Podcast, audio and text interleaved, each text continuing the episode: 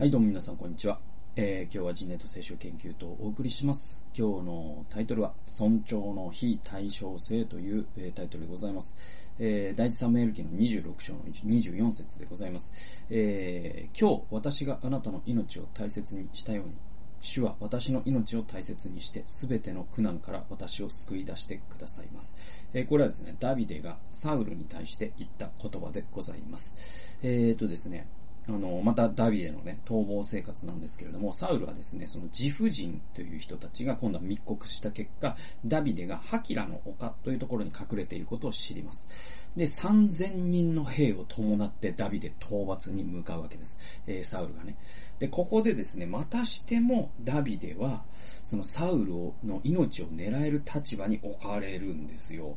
ね、うんとね、そうですね、この、7節か。ダビデとアビシャイは夜、兵のと、兵たちのところに来た。見ると、サウルは爆営の中で横になって寝ていて、彼の槍が枕元の地面に突き刺してあった。アブネルも兵たちもその周りに眠っていた。アビシャイはダビデに言った。神は今日あなたの敵をあなたの手に手手に渡されました。アビシャイというのは、まあ、ダビデのね、その側近ですね。えーそどうか私に槍で一気に彼を地面に突き刺させてください。二度と、あ二度することはしません。ダビデはアビシャイに言った。殺してはならない。主に油油注がれた方に手を下して誰が罰を免れるだろうか。ダビデは言った。主は生きておられる。主は必ず彼を撃たれる。時が来て死ぬか。戦いに下った時に滅びるかだ。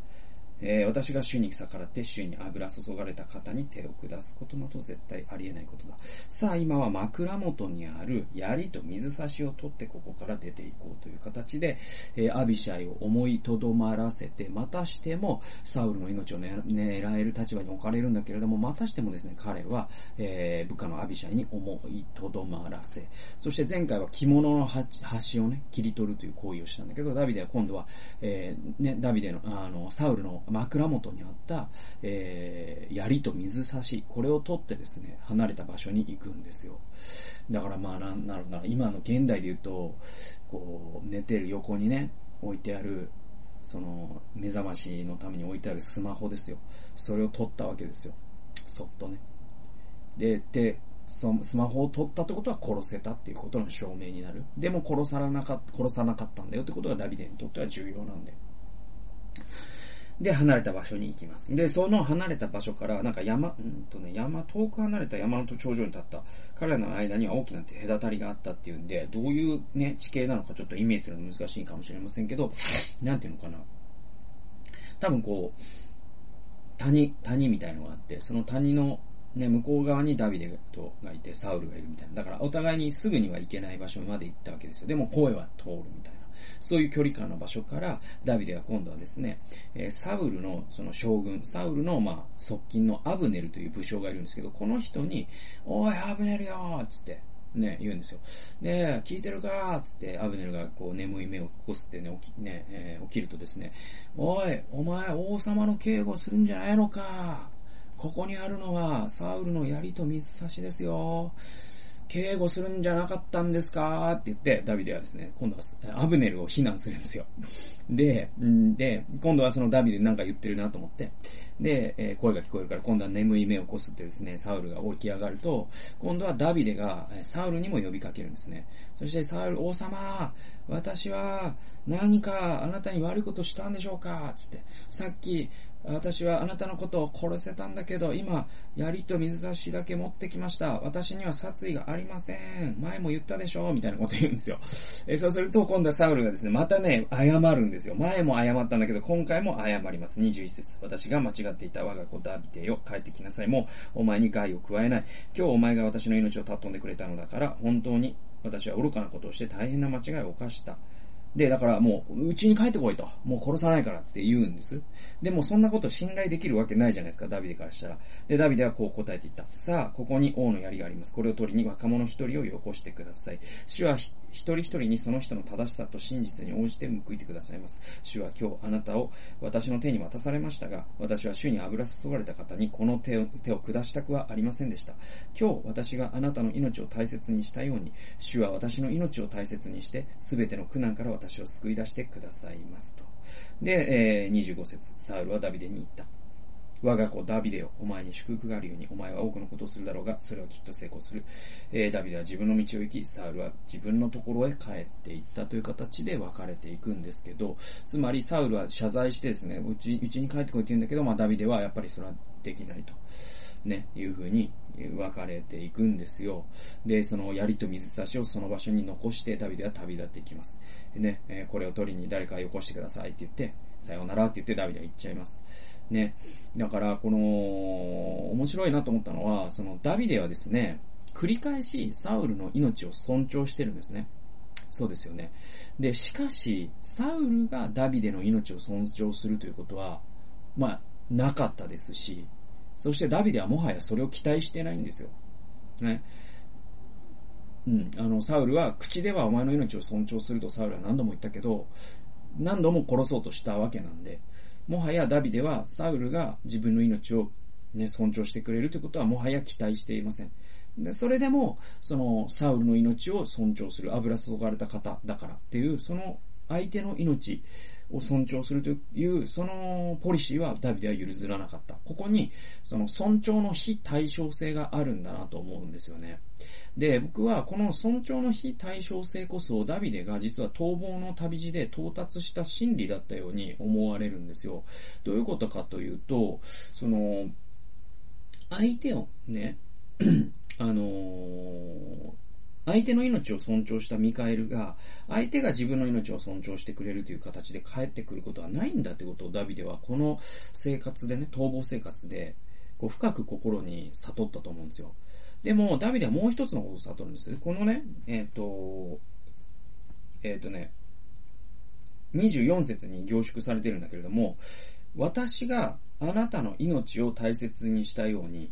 あなたも私の命を大切にしてくれるとは言ってないんです。いきますよ。今日私があなたの命を大切したように、主は私の命を大切にして、すべての苦難から私を救い出してくださいますって、ダビデ言ってるんです。つまり、あの、このね、尊重の非対称性っていう意味では、その、ダビデは他の人の命を大切にした結果、その、その人が自分の命を大切にしてくれるとは限らないということを学びます。これ、あのー、前回かな？えっ、と、ナバルの件でもそうじゃないですか。ナバルの、その、ね、しもべたちの命を彼は守ったのに、ナバルは自分をその、放り出すという形で、まあ、殺したも等しいような、ね、そういう処遇をしてきたわけだから。えー、でも、そのダビデが学んだのは誰かの命を自分が大切にすると、その人は自分のことを大切にしてくれないかもしれないけど、必ずしも大切にしてくれるとは限らないけれども、一つだけ確実なのは誰かの命を自分が尊重すると、その見返りに神様が自分の命を尊重し、そして全ての苦難から自分を救い出してくれるということをダビデはですね、学んでいったんですよ。で、僕もまたなんかそういう感覚に近いものをなんか持ってるなと思いますよ。なんか、なんていうのかな。うん、なんか自分の信仰がダビデのように偉いとかそういうことを言いたいわけではなくて、なんだろうな。なんか誰かを僕が尊重し大切にしたからといって、その人から大切にされるとは限らないってことは、すごく僕はなんか骨身に染みてて、で、すごく皮肉なことなんだけれども、これどれぐらいの方にね、あの、共感していただけるかわからないし、ちょっと反発すら覚える人がいるかもしれないけど、でももしかしたら、うすうす皆さん思ってるかもしれないんだけど、なんかね、教会を相手にしていると、なんていうのか、社会一般で仕事してる時以上にそういう経験って多くないですか？自分が相手のことを尊重して、したのに、相手は自分のことを尊重してくれないってことって、なんかすっごく皮肉であるし、悲しいことでもあるんだけど、なんか社会一般で仕事をしている時以上に教会の方が多く味わうっていうことって、ないですか？僕はあるんです。まあ皆さんがなかったらそれは本当に幸せなことだし、あの、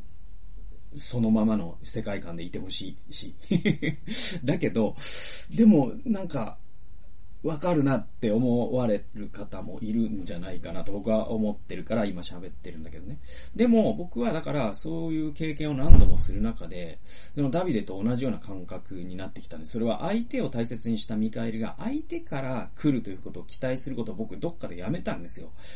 で、もちろん大切にしてくださる方もたくさんもちろんいらっしゃいますから、そういう方には本当に感謝するんだけど、でもそれをいつも期待していると、裏切られることってすごく多いから、だから、誰かを僕が大切にした結果、その誰かが僕を大切にしてくれるんじゃなくて、僕が誰かを大切にしたら、神様が僕を大切にしてくれるという確信に立つならばですね、失望するってことがなくなるわけですよ。